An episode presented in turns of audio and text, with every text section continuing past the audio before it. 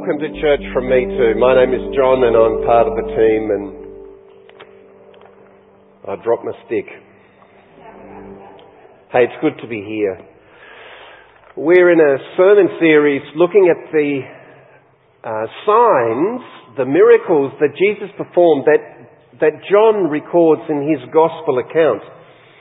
And we, we come to a very well known miracle, a sign that that Jesus performed showing who he was. And this is a sign of Jesus walking on the water. And um, I've preached on this sign a number of times, but this morning I want to take a different tact to looking at this event that helped his followers understand that he was always with them. Because friends, that's the take home that I would like for us to go home with.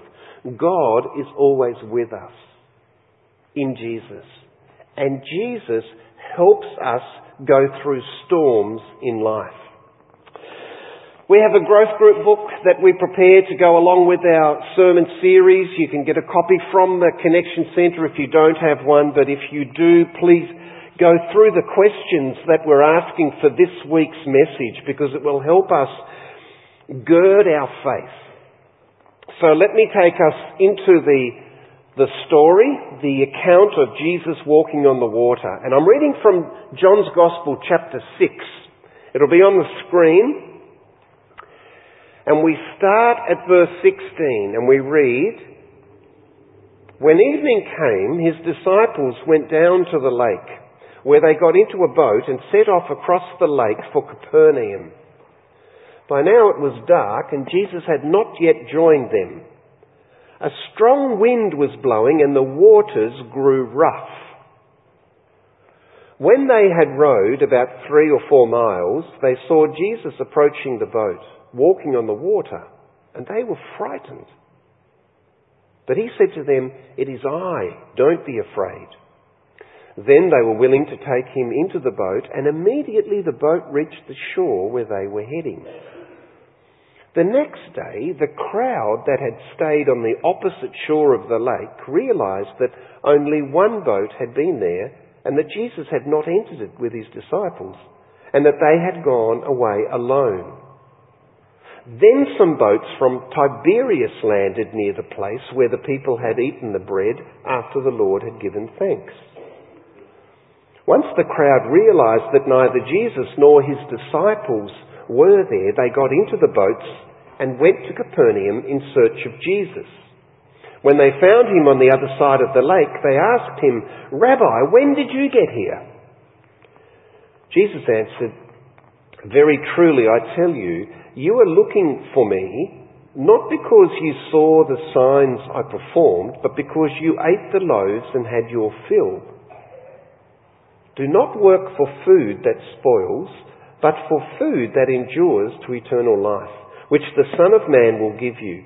For on him God the Father has placed his seal of approval. Then they asked him, What must we do to do the works God requires? Jesus answered, The work of God is this, to believe in the one he has sent. So far. In our lives, we all face storms, don't we? Storms. Illness, handicap, special needs children. Imagine. Boy, girl, in love, grow up, get married, have desire to have children, and the children have special needs. That's a storm. That's reality. Relational, relationship storms, financial storms, depression, storms. We face storms in life. And some of these storms that we face in life, they are wild, they are crazy, and they come so unexpectedly. And as many of us know, they can test our faith to the point of losing our faith. Often, when we are in storms, we forget to look in life's rearview mirror. What do I mean by that? Looking into our rearview mirror means we think back to other storms, to past storms that we have had in life, challenges that we've had to go through, and then we realise that God was with us the whole way through those storms. We look in our rearview mirror.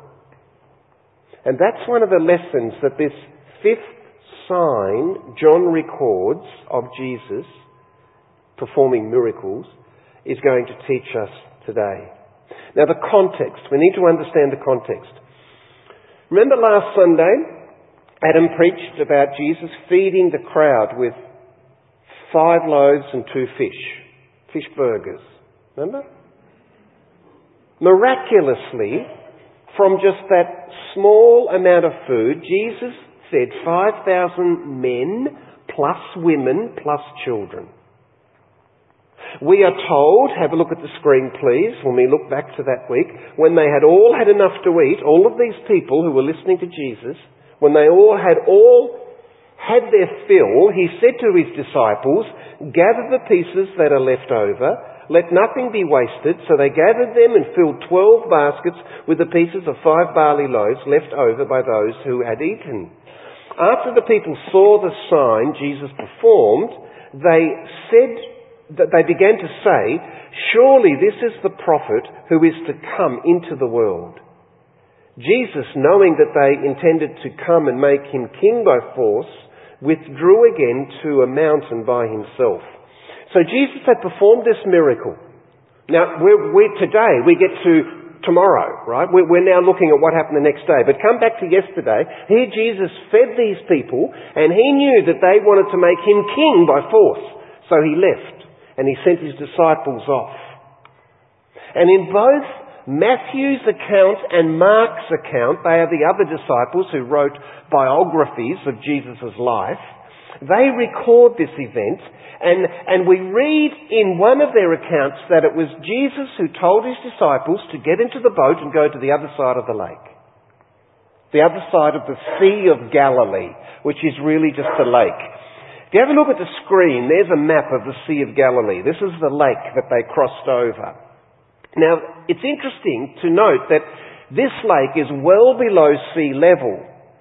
And the winds, warm winds, would come up over the mountains, down into this valley where this big Sea of Galilee is, and it would cause really rough weather. Warm winds would cause this stirring of the water. So storms on the Sea of Galilee was a common thing to have happen. We're going to learn an important rear view mirror truth about this.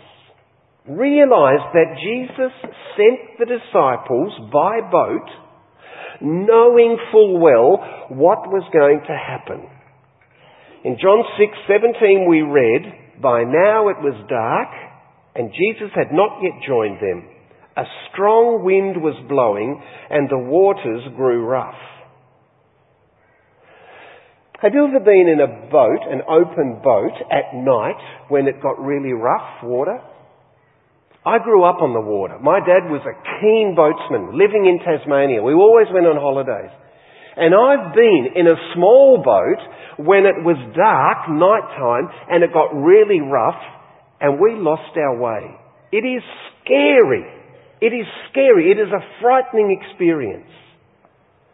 And the next verse here in our text tells us that these guys, many of them experienced fishermen, they were frightened. They were scared spitless, friends. This is not just a little storm. This is something that really wrecked them. They wondered, what is going to happen? And when you and I and they are in the eye of a storm, we know that very often the emotional calm that we love to think we're in control of, the, the, the reasoning that we, able, we think we're able to maintain so easily evaporates when we're in the eye of a storm and panic seems to set in. I've wondered about these disciples in the boat in this experience, and I've wondered if they encouraged each other to have faith that, that Jesus' power would somehow make sure that they were safe. After all, this isn't their first storm experience that we read about in Scripture. Matthew, Mark, and Luke's account of Jesus' life all record the event which in Matthew reads this way that Jesus got into the boat and his disciples followed him. Right? This is a different time. Suddenly, verse 24, suddenly a furious storm came up on the lake so that the waves swept over the boat. But Jesus was sleeping. The disciples went to him saying, Lord, save us, we're going to drown. Now friends, to say that to someone like Jesus, you, it means that you were scared. Verse 26, Jesus replied, You of little faith, why are you so afraid? Then he got up and he rebuked the winds and the waves, and it was completely calm. Then the men, sorry, the, uh, sorry, the men were amazed and asked, What kind of man is this? Even the winds and the waves obey him. So they had that experience in the boat. They have already experienced four other miracles that John records that Jesus performed, showing his power. And now they're in this boat going across the Sea of Galilee and they are scared because the storm has whipped up again. Now we might be a bit charitable and say, yeah, but this time, you know, Jesus isn't actually with them in the boat. But remember, friends, Jesus told them to get into the boat to go ahead. They were doing what he said. But they're in this now life threatening storm, according to what they think. Which makes me ask the question about myself, and I want you to ask this question. How often haven't we found ourselves in frightening storms despite believing that we are living as God calls us to. We do the right thing and we get in big trouble. And it causes a storm. Why didn't the disciples look in their rearview mirror at the experiences they had that showed the power of God? Why didn't the disciples say to each other, hey guys, let's trust. Let's remember how powerful Jesus is. He knows we're in the boat. We must believe in Him. We must believe in His power. And not only that, but these guys are Jews. These guys knew their Old Testament scriptures. They knew what was foretold about God's faithfulness. During the week, I did a really quick search, Old Testament search, of times that God said to his followers, Never will I leave you. I will not forsake you. I am faithful. I will be with you. And without even trying, nine hits I got when I did a search on that. So when I think about these guys in the boat, Jesus' disciples that he chose, I'm encouraged because I think they were just normal, fallible believers like me and you. And we read, When they had rowed about three or four miles, they saw Jesus approaching the boat, walking on the water, and they were frightened. But he said to them, It is I. Don't be afraid. Then they were willing to take him into the boat, and immediately the boat reached the shore where they were heading. Now, what do you think the, the disciples learnt from this experience? More importantly, what can you and I learn about this experience? I want to mention three things. Three things that become very, very clear when we compare each of the gospel writers' accounts of this particular event. And the first thing I want to clarify for us is that Jesus was watching. Jesus sees the storms that we're in. Jesus knew what these guys were going through. And why am I so confident about being able to say that? Well, in Mark's account, he tells us that Jesus, who was up on the mountain praying, he saw them. Look at this. Mark 6:48. Jesus saw the disciples straining at the oars because the wind was against them. Shortly before dawn, he went out to them walking on the lake. Now, I want us to remember that this event took place at the time of the Passover. We know that from last week. Because Jesus had come to Jerusalem for a feast, for a religious feast. Passover time is always held when there's a full moon. Now you've been to the beach or to the lake when it's a full moon and it's still in the middle of the night and the, and the moon is shining and it reflects off the water and you can see for, for ages. And not only that, the storm was a windstorm, not a rainstorm. See, a rainstorm, that, that blurs our vision. We can't see through rain. But a windstorm, Jesus could see what was happening. These guys were in trouble. Jesus saw that. Jesus was watching.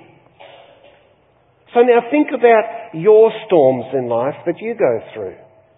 Even those really awful ones. Look in your rearview mirror. Have they taught you that Jesus is, is watching you, that He knows your circumstances? We all have to row in tough weather sometimes in this world that we're living in. Yet God's promise, God's promise repeated all through Scripture is that He is with us. Theologians call this the immanence of God, meaning simply that God is here. God is omniscient. He knows all things. God is omnipotent. He is all powerful. God is omnipresent. He is everywhere present. Let's think Old Testament for a minute. Way back to when Adam and Eve sinned and hid from God. Do you think that God was saying, Oh, I've lost them? He knew where they were. Think of Old Testament David. Now, he was a mega sinner. He did some bad things. He tried to flee from God because he realized how sinful he was. And when he realized he couldn't flee from God's everywhere presence, he penned these words in Psalm 139 that says, Where can I go from your spirit? Where can I flee from your presence? Think of Solomon. Think of the Old Testament prophets. All telling about God's everywhere presence. Too many to mention. Let me use the words of James Montgomery Boice to summarize my point. If it is true that God is not far from anyone, that he sees what we go, uh, sorry, that he sees what we do and knows all about us, how much more true it is that Jesus sees his own followers and knows what they are facing in all their circumstances. He has told us that not a sparrow falls to the ground without his knowledge, and that the hairs of our head are all numbered. He said, And surely I will be with you always to the very end of the age. Do you realize that he is with you? Do you sense that his eye is upon you as it was upon the disciples? Friends, that's the first take home that we, that we can see here in this, in this sign of Jesus walking on the water, caring for his disciples. It is that Jesus was watching. Jesus was watching his disciples. And Jesus is watching us. And the second thing is that Jesus helps. Jesus helps. Jesus helps us go through our life's storms, especially those frightening storms threatening our faith. One of my favourite scriptures that I lean on heavily is this one, Romans 8:28. And we know that in all things God works for the good of those who love Him.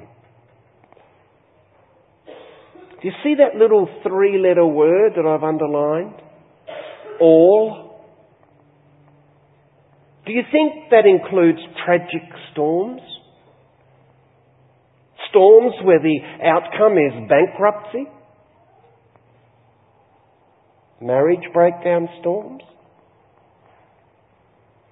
When we go through heartbreaking storms, we often don't realize the truth of this point that in all things, God works for the good of those who love Him. Sadly, we often don't wait for His help. We, we, don't listen for His voice. We, we don't heed His instruction. Listen to this verse again as I read it from the New Living Translation. And we know that God causes everything to work together for the good of those who love Him. Now there's one guy who told a brilliant story to explain this, this second point that Jesus helps, and his name was Donald Barnhouse. Donald Barnhouse, well, there's the dates that he lived, 1895 to 1960. He, he's well known in, in the preaching world because he was an amazing leader and preacher, and he is remembered especially because of his pioneering work in radio preaching. He was a brilliant communicator. Donald collated many of the stories and the illustrations that he used over the years and put them into a book that's titled Let Me Illustrate. And one of the stories that he tells is of a man who owned an ice house. An ice house. Now before fridges were invented, there were bulk blocks of ice that were made and they were delivered to homes. Have a look at the photo. Now, it was usually only the more wealthy people that could afford frozen ice to help preserve their food. But he tells this story. And the, where these ice blocks were made, there was sawdust on the ground of these ice house factories. A bit like old butcher shops. Remember when the butchers used to have sawdust on the ground? Well, they did. Here's his story. I've got ants all over this jolly pulpit. I'm happy now. Let me tell you the story. The guy who owned the ice house had a very, very expensive watch. And one day he lost his fine watch in the sawdust. And many of his employees raked through the sawdust looking for his watch, but no one could find it. Finally, when these guys had a break for lunch, a small boy went into the ice house, and a few minutes later he came out with the watch. And the men asked him, How did you find it? And he replied, I just lay down in the sawdust and I listened. And after a while I heard the wristwatch ticking. And then Barnhouse would say to his listeners, some of you have lost more than a watch. If you will be very still and listen quietly, the Lord will speak to you and show you just where you lost the power and victory which you so sorely miss. And friends, this reminds me of C.S. Lewis's quote, which you are now going to have said to you for the third time in this series, where C.S. Lewis said, God whispers to us in our pleasures, speaks in our conscience, but shouts in our pains. It is his megaphone to rouse a deaf world. Now, let me share something very personal and something that has been truly challenging for me to accept. Many of you know this. Many of you know that I'm retiring from formal ministry at the end of this month. I'm not leaving, I'm still going to be here, but I resign from the formal ministry responsibilities. Now, I did not plan to retire then or now. I'm only 61 and a half. And a half. But it's been brought forward because of some health issues. And financially, I'm better off to keep working, to keep building my super. But this is what's happening.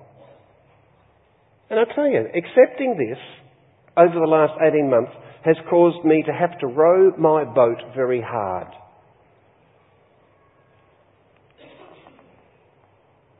But the Word of God says, we know that God causes everything to work together for the good of those who love Him. Do I believe that? Do you believe that? We have to believe that. Because when we believe that, we see that it is true. And we are the victors. Like the disciples, you and I go through times of rowing into the wind as storms and squalls threaten to capsize our faith. But this miracle of Jesus reminds us, friends, it assures us that Jesus is watching, Jesus helps, but more importantly, Jesus brings us safely through. You see, this life is just a temporary life. There's something at the end of this life when Jesus returns. Eternity waits for us. Now, in the story that we've read, let me just highlight the last few lines in, in verses 19 and 21 where Jesus got into the boat and we read immediately the, the boat reached the shore where they were going. Jesus got the disciples safely to where they were going. You know, friends, in my case, my leaving in a formal ministry, the team, the team that I'm leaving here in charge of VPCC, the team that I've been a part of for so long, is more than capable to keep this, this ministry going in the right direction. So instead of looking at me, let's look at ourselves here. Look at yourself and say, what storm are you battling? As you face it, do you keep your eye on the rear view mirror of your life? And can you see how in the past Jesus has come the journey with you? Let me remind us of what we read in Psalm 117. We read, Praise the Lord, all you nations. Extol him, all you peoples. For great is his love toward us, and the faithfulness of the Lord endures forever. Praise the Lord. Do you know that that's the entire psalm? Psalm 117? It's only two verses long. So friends, let's, let's, let's take this psalm and tattoo it as a declaration of faith into our minds, into our hearts. Because all of us face frightening storms in life. This is a broken world that we are living in. And there are times that we cannot even see the way that we are headed. And like the disciples were in the boat, we too, we get frightened. We fear that we will capsize, that we will drown. So through the context of this account where Jesus walked on the water and led his, his disciples safely through their ordeal, right, through this context, listen to what Jesus says to the crowd when he got to the other side of the lake. They asked him a question. They asked him, what must we do to do the works God requires? And Jesus answered, the work of God is this, to believe in the one he has sent. That's not hard. It's a challenge, but it is to believe in the one he has sent. Now, to those of us who are believers, we, we accept this. We, we understand what this means. But I'm tipping there may be some here, right now, who are not quite sure what Jesus is saying. what, what he means by this. You, you may not know what it means to trust in Jesus and then receive the inner assurance and the peace that God gives. That He has you firmly in His hand. So, in three bite-sized chunks, three bite-sized chunks, to believe in the one He has sent means, one, to believe on the authority of God's word that you cannot save yourself spiritually. Friends, we are all spiritual bankrupts. Sure, we can do many things ourselves in life to improve our status. You can, you can gain praise, you can gain credit, credentials, big bank account, all to show your, your achievements. But your good works and all of those things they will not satisfy God's requirement for us to get into His presence forever. You, like me, we are helpless, as helpless as the disciples were in the midst of the storm in their boat. We must believe on the authority of God's word that you cannot save yourself spiritually. Friends, this is God's truth that He gives to us. Secondly, you must believe that Jesus is able to do what you cannot do. You cannot save yourself. I cannot save myself. You and I, we cannot satisfy God by means of our own good works or behaviour. It was the work that Jesus did that made us right with God. His going to the cross, which we remember in two weeks. His dying for our sin and then his rising from the dead, whereby he conquered the power of death and Satan and hell. So you must believe that Jesus is able to do what you cannot do. And thirdly, you must commit yourself to him. And this is where many of us will stumble because we think, I'm going to lose control. We don't lose control. We are to place ourselves into his hands. He becomes our Lord and leader. We've got to let Him into our boat and let Him take us safely through. So the question is, will we do these things? Will you do these things? If I'm speaking to, to you and your chest is going boom, boom, boom because you've never really acknowledged that you're a spiritual bankrupt and that you need Jesus, talk to one of the leaders of the church. Talk to someone whom you trust and just open yourself up to the free gift of salvation where Jesus forgives you, adopts you, and comes into your life by His Spirit so that we can live a victorious life in this broken world. And for the rest of us who already believe that, let us commit ourselves afresh to living our lives according to these things because when we do that, friends, we are an aroma. We are the presence of Christ to those who don't know Christ yet. And it will give us an opportunity to invite people into the truth of the gospel, invite them to our services, invite them to our church, where they too might hear the life changing truth that Jesus died for them. And by placing our faith in Him, we have new life. So, we go back into the world with our storms and challenges, but we go victoriously, knowing that Jesus is in control. He will see us safely through. Let me pray for us. Father God, thank you for the record we have in your word of this account where your disciples, who had actually witnessed you perform other miracles, fear for their lives because they took their eyes off you. So I pray for every one of us as we go through the challenges and the storms that are ahead of us or that we're right in, may we keep our eyes fixed on you. May we keep our eyes fixed in the rearview mirror of your faithfulness and lead us to our eternal glory, which is with you. So God, Step by step, we choose to trust. We love you. We thank you for this service. In Jesus' name, Amen. Church, I want to invite you to stand as we sing in response to that message that we've heard this morning.